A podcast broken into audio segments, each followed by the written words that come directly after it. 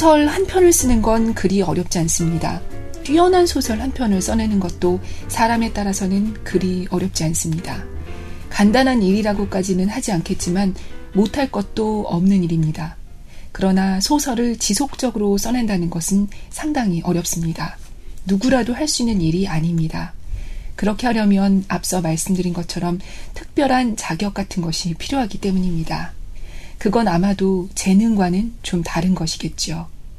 자, 그런 자격이 있는지 없는지 그걸 분간하려면 어떻게 해야 하는가?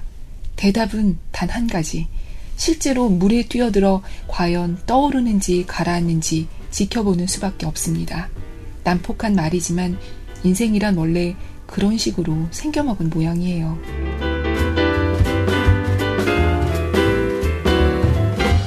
안녕하세요. 골라듣는 뉴스룸의 일요일 책방 북적북적입니다. 저는 문화과학부 조지현 기자입니다. 매미가 울기 시작했어요. 날씨가 덥습니다. 청취자분들 더위에 지치신 건 아닌지 걱정입니다. 저는 올해 유난히 잔병 치레가 끊이질 않고 있는데요. 아마도 평소에 운동 안 해서 벌 받고 있는 것 같아요. 매일 반성하고 있습니다. 어, 방금 도입부에 들으신 글은 출간되자마자 사서 읽으신 분 아마 많으실 것 같은데요. 무라카미 하루키의 직업으로서의 소설가입니다. 오늘 읽을 책이 바로 이 직업으로서의 소설가인데요. 책 읽기 전에 먼저 어, 1주년 축하해 주시고 편지 보내주신 분들께 감사드려야 될 것 같습니다. 어, 책 신청하신 분들이 많아서 이 간발의 차이로 못 보내드린 분들께 너무 죄송합니다. 어, 자, 이제 이번 주 책으로 가볼게요. 저는 이번 책이 표지가 아주 마음에 들어요. 부드러운 분홍 색깔 띠지가 하루키의 흑백 사진하고 참 잘 어울리는 것 같아요. 사실 이 책이 나오자마자 북적북적해서 읽고 싶었는데 아무리 제가 팬심이라지만 하루키 책을 너무 자주 읽나 싶어서 못 읽었거든요. 음, 이 책은 강연하는 것처럼 구성되어 있어요. 작가의 말에서 하루키는 작은 홀에서 뭐 한 30명 정도를 앞에 두고 얘기하는 것처럼 설정했다. 이렇게 썼어요. 실제로 강연을 하는 건 좀 멋쩍은데 대신 이렇게 글로 자신의 얘기를 했다고 해요. 그래서 1회부터 12회까지 주제를 나눠서 썼는데요.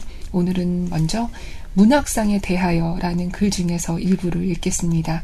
낭독을 허락해 주신 출판사 현대문학 측에 매우 매우 감사드립니다.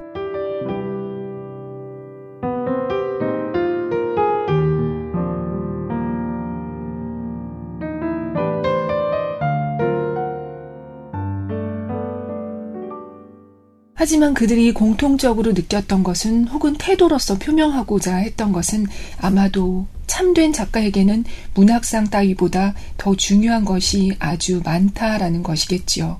그 하나는 자신이 의미 있는 것을 만들어내고 있다는 실감이고 또 하나는 그 의미를 정당하게 평가해주는 독자가 그 수에 많고 적음은 제쳐두고 분명하게 존재한다는 실감입니다. 그 두 가지 확실한 실감만 있다면 작가에게 상이라는 건 어떻게 되든 상관없는 것입니다. 그런 건 어디까지나 사회적인 혹은 문학적인 형식상의 추인에 지나지 않습니다. 그러나 세상 사람들은 많은 경우 구체적인 형태에 의한 게 아니면 눈길을 주지 않는다는 것 또한 진실입니다. 문학 작품의 질은 어디까지나 무형의 것이지만 상이든 메달이든 그런 것이 주어지면 거기에 구체적인 형태가 붙습니다. 그리고 사람들은 그 형태에 눈길을 던질 수 있습니다. 문학성과는 무연한 그러한 형식주의가 또한 상을 줄 테니 이곳까지 받으러 나오시오 라는 권위측에 위에서 내려다보는 시선이 챈들러나 올그런을 필요 이상으로 화나게 했던 게 아니겠습니까? 나도 인터뷰에서 상에 관한 질문을 받을 때마다 국내에서도 해외에서도 왠지 그런 질문이 많이 들어옵니다. 무엇보다 중요한 것은 좋은 독자입니다. 어떤 문학상도 훈장도 호의적인 서평도 내 책을 자기 돈 들여 사주는 독자에 비하면 실질적인 의미는 없습니다. 라고 대답하도록 하고 있습니다. 나 스스로도 지겨울 만큼 수없이 되풀이해서 똑같은 대답을 하는데 거의 아무도 그 말에 진지하게 귀를 기울여주지 않는 것 같습니다. 많은 경우 무시됩니다. 그러나 생각해보면 이건 분명 실제로 따분한 대답인지도 모르지요. 격식 차린 공식적인 발언처럼 들리지 않는 것도 아닙니다. 나 스스로도 이따금 그렇게 생각합니다. 적어도 저널리스트가 흥미를 가질 만한 코멘트는 아닙니다. 하지만 아무리 밋밋하고 흔해 빠진 대답이라도 그게 나로서는 솔직한 사실이라서 어쩔 수 없습니다. 그래서 몇 번이고 똑같은 말을 거듭거듭 입에 올립니다. 독자가 천 몇백엔 혹은 몇천엔의 돈을 내고 한 권의 책을 살 때 거기에는 평판이고 멋이고 없습니다. 있는 것은 이 책을 읽어보자 라는 아마도 솔직한 마음뿐입니다. 혹은 기대감뿐입니다. 그런 독자 여러분에 대해서는 나는 진심으로 감사하다고 생각합니다. 그에 비하면 아, 이건 굳이 구체적으로 비교할 것도 없겠지요. 새삼스럽게 말할 것도 없는 일이지만 후세에 남는 것은 작품이지 상이 아닙니다. 2년 전에 아쿠타가와상 수상작을 기억하는 사람도 3년 전에 노벨 문학상 수상자를 기억하는 사람도 이 세상에 아마 그리 많지는 않을 것입니다. 당신은 기억하십니까? 하지만 한 편의 작품이 진실로 뛰어나다면 합당한 시간의 시련을 거쳐 사람들은 언제까지나 그 작품을 기억에 담아둡니다.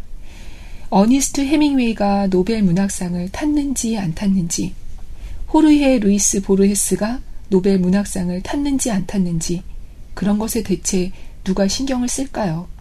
문학상은 특정한 작품을 각광받게 하는 건 가능하지만 그 작품에 생명을 불어넣지는 못합니다.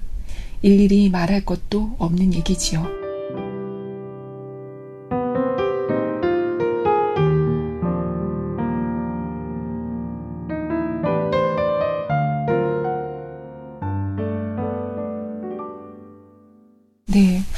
마침 이 책이 나오고 그 멘부커상 발표가 있어서 그때 한강 작가님이 인터뷰에서 했던 말도 비슷했던 것 같아요. 상은 그냥 상이지요. 뭐 이런 요지의 얘기를 들었던 기억이 납니다. 어, 다음에 읽을 부분은 뭘 써야 할까라는 제목의 글인데요. 뭘 써야 할까에 대한 내용 말고 저는 좀 다른 부분을 여기서 읽어드리려고 해요.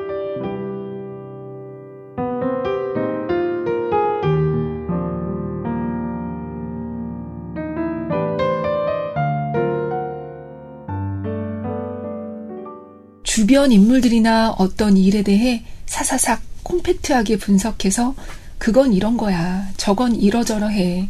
걔는 이러저러한 녀석이야. 라는 식으로 단시간에 명확한 결론을 내놓는 사람이 있는데 이런 사람은 소설가로는 그리 적합하지 않습니다. 어느 쪽인가 하면 평론가나 저널리스트가 더 적합하겠지요. 혹은 학자가 적합합니다.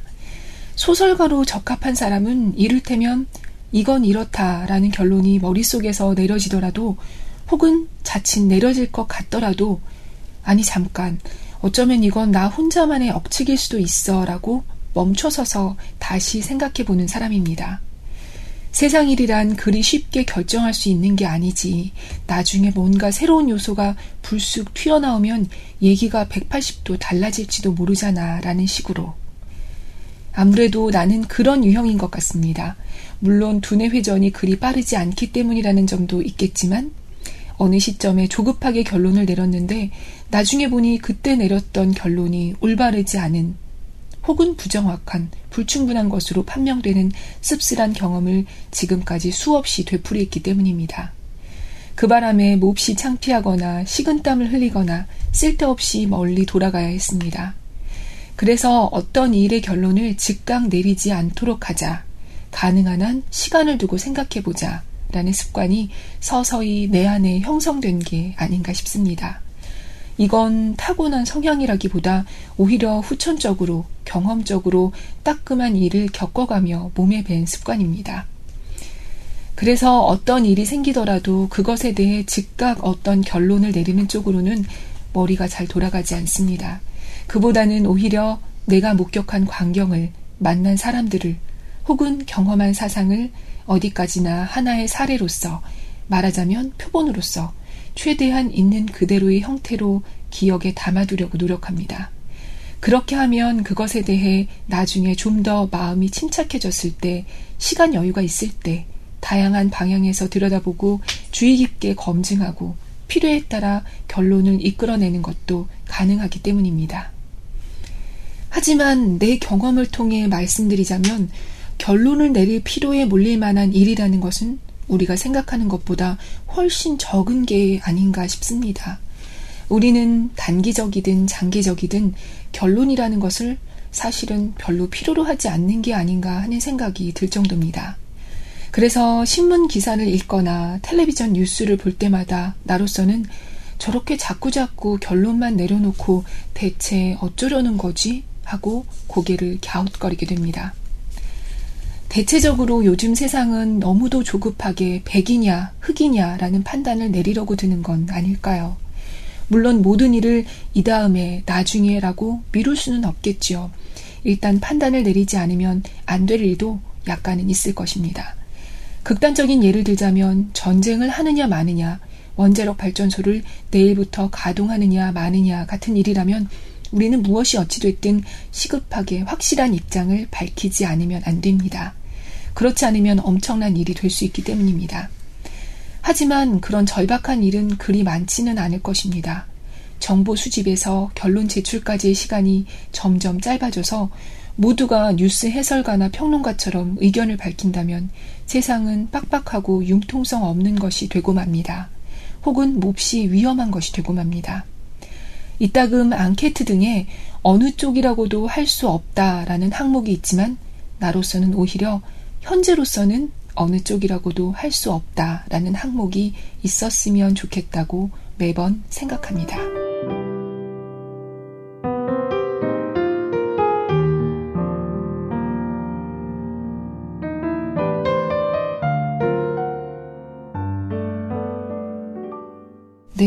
이렇게 해서 이 글은 소설가는 그럼 어떻게 결론을 추출하는 대신 재료를 축적하느냐에 대한 얘기로 이어지는데요. 저는 이 부분이 기자들이 사실 대부분 결론을 빨리 내리고 자, 그래서 이 상황에서 나쁜 놈은 누구지? 하고 선악을 갈라서 쓰는 경우가 많잖아요. 저는 이게 저한테 잘 맞지도 않고 늘 마뜩찮았었거든요. 그래서 이 부분에 매우 공감했습니다. 이 책은 제목이 직업으로서의 소설가이지만 직업이 소설가가 아니라 모든 일과 직업에 대한 얘기로 읽을 수 있지 않을까 싶어요. 계속 읽어보겠습니다.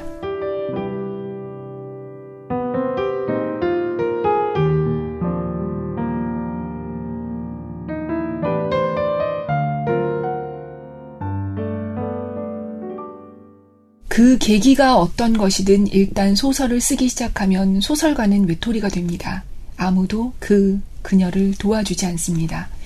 사람에 따라서는 리서처가 붙는 일도 있을지 모르지만 그 역할은 단지 자료나 재료를 수집하는 것 뿐입니다.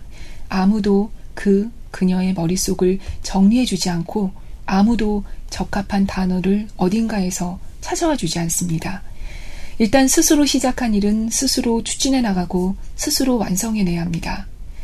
요즘에 프로야구 투수처럼 일단 7회까지 던지고 그 다음은 구원 투수진에게 맡긴 채 벤치에서 땀을 닦고 있을 수는 없습니다. 소설가의 경우 불펜에 대기 선수 따위는 없습니다. 그래서 연장전 15회가 됐든 18회가 됐든 시합이 결판 날 때까지 끝끝내 혼자서 던지는 수밖에 없습니다. 이를테면 이건 어디까지나 내 경우가 그렇다는 것인데 장편 소설 한 편을 쓰려면 1년 이상, 2년, 때로는 3년을 서재에 틀어박혀 책상 앞에서 혼자 꼬박꼬박 원고를 쓰게 됩니다. 새벽에 일어나 매일 5시간에서 6시간 의식을 집중해서 집필합니다. 그만큼 필사적으로 뭔가를 생각하다 보면 뇌는 일종의 과열 상태에 빠져서 한참 동안 머리가 멍해집니다. 그래서 오후에는 낮잠을 자거나 음악을 듣거나 그리 방해가 되지 않는 책을 읽기도 합니다. 그렇게 살다 보면 아무래도 운동 부족에 빠지기 쉬워서 날마다 1시간 정도는 밖에 나가 운동을 합니다.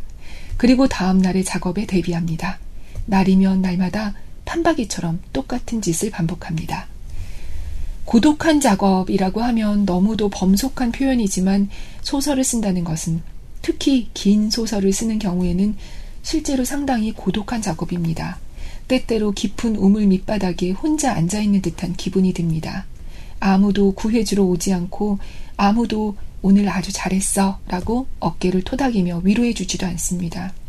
그 결과물인 작품이 누군가에게 칭찬을 받는 일도 있지만 그것을 써내는 작업 그 자체에 대해 사람들은 딱히 평가해주지 않습니다. 그건 작가 혼자서 묵묵히 짊어지고 가야 할 짐입니다. 나는 그런 쪽의 작업에 관해서는 상당히 인내심 강한 성격이라고 생각하지만 그래도 때로는 지긋지긋하고 싫어질 때가 있습니다. 하지만 다가오는 날들을 하루 또 하루 마치 기와 직인이 기와를 쌓아가듯이 참을성 있게 꼼꼼히 쌓아가는 것에 의해 이윽고 어느 시점에 그래 뭐니 뭐니 해도 나는 작가야 라는 실감을 손에 쥘 수 있습니다. 그리고 그런 실감을 좋은 것, 축하할 것으로 받아들일 수 있습니다. 미국의 금주단체 표어에 One Day at a Time, 하루씩 꾸준하게 라는 게 있는데 그야말로 바로 그것입니다. 리듬이 흐트러지지 않게 다가오는 날들을 하루하루 꾸준히 끌어당겨 자꾸자꾸 뒤로 보내는 수밖에 없습니다. 그렇게 묵묵히 계속하다 보면 어느 순간 내 안에서 뭔가가 일어납니다. 하지만 그것이 일어나기까지 어느 정도 시간이 걸립니다. 당신은 그것을 참을성 있게 기다려야만 합니다. 하루는 어디까지나 하루씩입니다. 한꺼번에 몰아 이틀, 사흘씩 해치울 수는 없습니다. 그런 작업을 인내심을 갖고 꼬박꼬박 해나가기 위해서는 무엇이 필요한가? 말할 것도 없이 지속력입니다. 책상 앞에 앉아 의식을 집중하는 건 사흘이 한도라는 사람은 도저히 소설가는 될 수 없습니다. 사흘이면 단편 소설은 쓸 수 있다라고 하는 사람도 있을지 모릅니다. 분명 맞는 말입니다. 사흘이면 단편 소설 한 편쯤은 쓱싹 써낼 수도 있겠지요. 하지만 사흘 걸려 단편 소설 한 편을 쓴 다음에 의식을 일단 제로 상태로 털어버리고 새로운 태세를 갖춰 다시 사흘 걸려 다음 단편 소설을 한 편 쓴다. 라는 식의 사이클은 길게 반복할 수 있는 게 아닙니다. 그런 짤막짤막하게 끊기는 작업을 계속하다가는 아마 글을 쓰는 사람의 몸이 우선 당해내지 못합니다. 단편 소설을 전문으로 하는 사람이라도 직업 작가로서 먹고 사는 이상 흐름이 어느 정도 연결되어야 합니다. 긴 세월 동안 창작 활동을 이어가려면 장편 소설 작가든 단편 소설 작가든 지속적인 작업을 가능하게 해줄 만한 지속력이 반드시 필요합니다. 그러면 지속력이 몸에 배도록 하기 위해서는 어떻게 하면 되는가? 거기에 대한 내 대답은 단 한 가지. 아주 심플합니다. 기초 체력이 몸에 배도록 할 것. 다부지고 끈질긴 피지컬한 힘을 획득할 것. 자신의 몸을 한편으로 만들 것. 물론 이건 어디까지나 나의 개인적인 그리고 경험적인 의견에 지나지 않습니다. 보편성 따위는 없을지도 모릅니다. 그러나 나는 이 자리에서 애초에 개인 자격으로 이야기하는 것이니까 내 의견은 아무래도 개인적 경험적인 것이 되고 맙니다. 다른 의견도 많겠지만 그건 다른 사람의 입을 통해 들어주십시오. 나는 어디까지나 내 의견을 말씀드리도록 하겠습니다. 보편성이 있는지 없는지는 당신이 결정해 주십시오. 세간의 많은 사람들은 작가가 하는 일은 책상 앞에 앉아 글씨만 쓰면 되는 것이니까 체력은 관계가 없을 것이다. 컴퓨터 키보드를 두드릴 정도의 혹은 종이에 펜을 내달릴 정도의 손가락 힘만 있으면 그걸로 충분하지 않은가 라고 생각하는 것 같습니다. 작가란 애초에 불건강하고 반사회적, 반세속적인 존재라서 건강 유지나 피트니스는 필요 없다는 견해도 뿌리 깊게 남아 있습니다. 그리고 그런 얘기는 나도 어느 정도 이해가 됩니다. 그런 것은 스테레오 타입의 작가 이미지라고 간단히 일축할 수는 없다고 생각합니다. 하지만 실제로 해보면 아마 아실 텐데 날마다 대여섯 시간씩 책상의 컴퓨터 화면 앞에 물론 귤박스 위 원고지 앞이라도 전혀 상관없습니다. 혼자 앉아 의식을 집중해서 이야기를 만들어 가려면 웬만한 체력으로는 도저히 당해내지 못합니다. 젊은 시절에는 그것도 그리 어려운 일이 아닐 수 있습니다. 20대, 30대, 그런 시기에는 몸에 생명력이 넘치고 육체도 혹사당하는 것에 대해 불평을 늘어놓지 않습니다. 집중력도 필요하다면 비교적 쉽게 일깨울 수 있고 그것을 높은 수준에서 유지할 수 있습니다. 젊음이란 실로 멋진 것입니다. 그러나 극히 일반적으로 말해서 중년기로 접어들면 유감스럽게도 체력은 떨어지고 순발력은 저하하고 지속력은 감퇴합니다. 근육은 시들고 군살이 몸에 붙습니다. 근육은 빠지기 쉽고 군살은 붙기 쉽다는 것이 우리 몸의 하나의 비통한 명제입니다. 그리고 그 같은 감퇴를 보완하려면 체력 유지를 위한 정기적이고 인위적인 노력이 불가결합니다. 또한 체력이 떨어지기 시작하면 그에 따라 사고 능력도 미묘하게 쇠퇴하기 시작합니다. 사고의 민첩성, 정신의 유연성도 서서히 상실됩니다. 나는 어느 젊은 작가와 인터뷰할 때 작가는 군살이 붙으면 끝장이에요 라고 발언한 적이 있습니다. 그건 좀 극단적인 말이었고 예외도 물론 있을 겁니다. 하지만 전혀 틀린 말은 아니라고 생각합니다. 그것이 물리적인 군살이든 메타포로서의 군살이든 많은 작가들이 그런 자연스러운 쇠퇴를 문장 기법의 향상이나 성숙한 의식 같은 것으로 보완하지만 거기에도 역시 한계가 있습니다.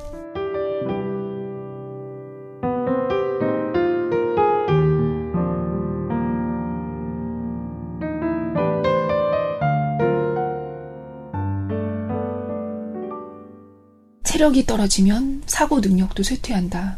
맞아, 맞아 하면서 읽었어요. 다음으로 읽을 부분도 소설뿐 아니라 모든 일이 다 비슷하지 않을까 싶은데요. 들어보세요.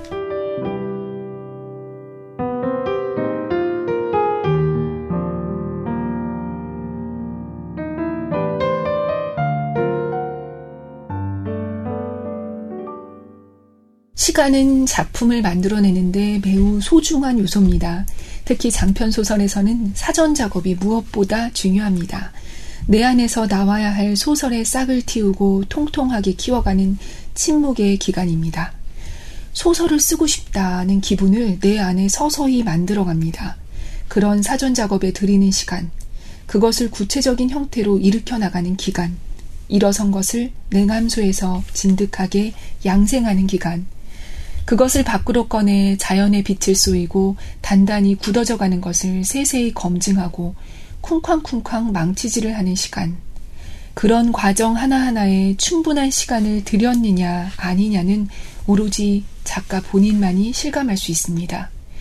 그리고 그런 작업 하나하나에 들인 시간의 퀄리티는 틀림없이 작품의 납득성이 되어서 드러납니다.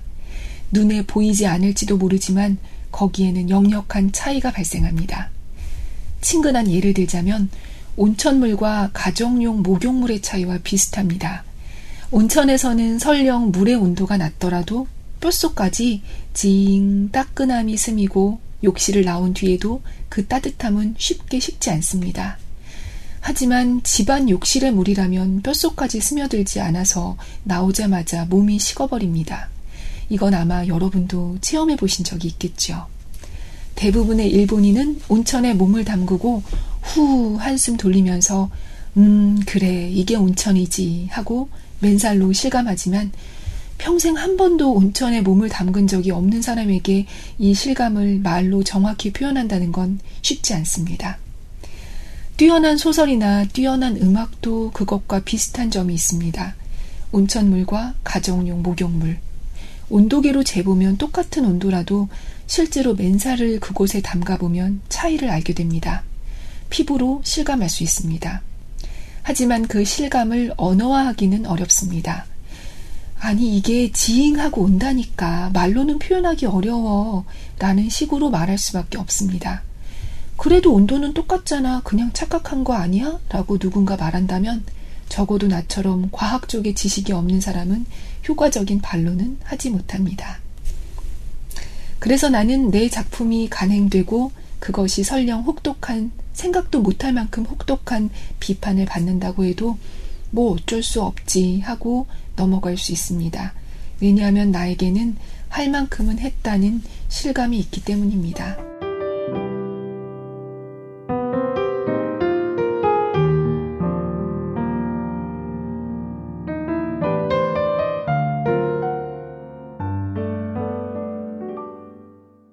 그리고 다른 부분 조금 더 읽어볼게요.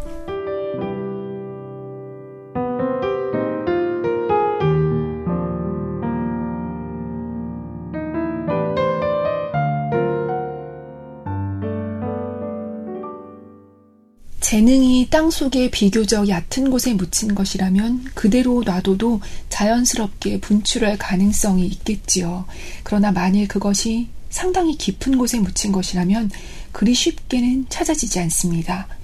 그것이 아무리 풍성하고 뛰어난 재능이라고 해도 만일 마음 먹고 좋아, 이곳을 파보자 라고 실제로 삽을 들고 파내지 않는다면 땅 속에 묻힌 채 영원히 그냥 지나쳐 버리는 것이 될지도 모릅니다. 나 자신의 인생을 돌아보면서 절절히 그렇게 실감합니다. 모든 일에는 물때라는 게 있고 그 물때는 한 번 상실되면 많은 경우 두 번 다시 찾아오지 않습니다. 인생이란 때때로 변덕스럽고 불공평하며 어떤 경우에는 잔혹한 것입니다. 나는 우연히 그 호기를 제대로 포착할 수 있었습니다. 그건 지금 돌아보면 그야말로 행운 이외에 아무것도 아니라는 생각이 듭니다.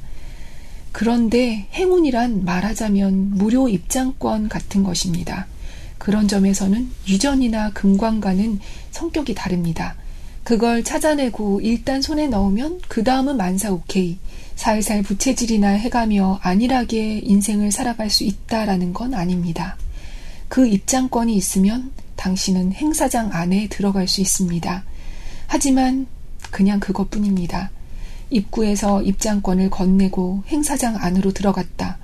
그 다음에 어떤 행동을 취할지, 거기서 무엇을 발견하고 무엇을 취하고 혹은 버릴지, 거기서 생기게 될 몇 가지 장애물을 어떻게 뛰어넘을지, 그건 어디까지나 개인의 재능이나 자질이나 기량의 문제고, 인간으로서의 기량의 문제고, 세계관의 문제고 또한 때로는 극히 심플하게 신체력의 문제입니다. 어쨌든 그건 단순히 행운이라는 말만으로는 미처 다 처리되지 않는 사안입니다.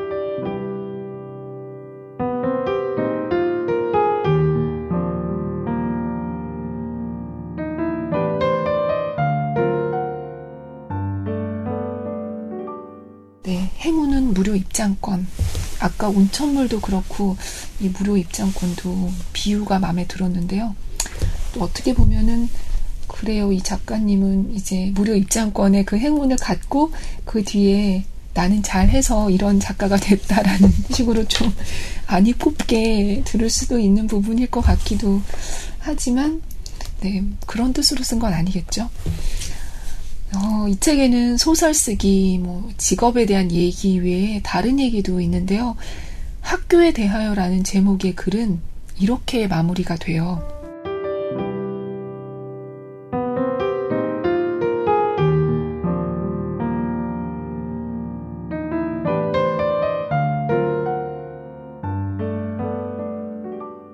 그렇지만 내가 학교 교육에 바라는 것은 아이들의 상상력을 풍부하게 키워주자 하는 것은 아닙니다.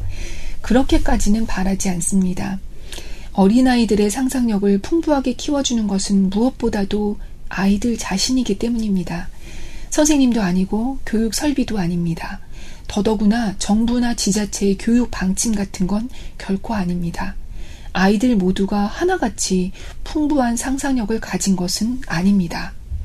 달리기를 잘하는 아이가 있고 그 한편에는 달리기를 별로 잘하지 못하는 아이가 있는 것과 똑같은 일입니다. 상상력이 풍부한 아이들이 있고 그 한편에는 상상력이 별로 풍부하다고 할 수 없는 하지만 아마도 다른 방면에 뛰어난 재능을 발휘할 아이들이 있습니다. 당연한 일이지요. 그것이 사회입니다.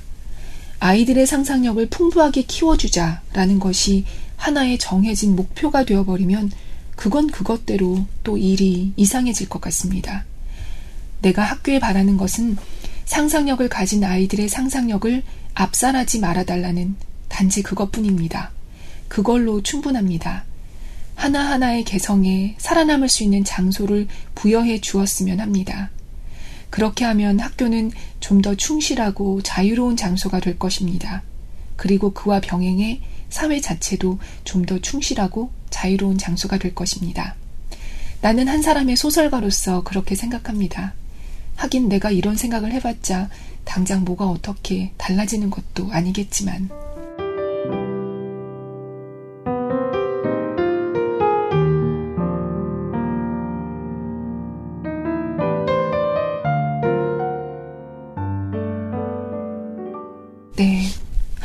나의 개성에 살아남을 수 있는 장소를 부여해 준다면 얼마나 좋을까요?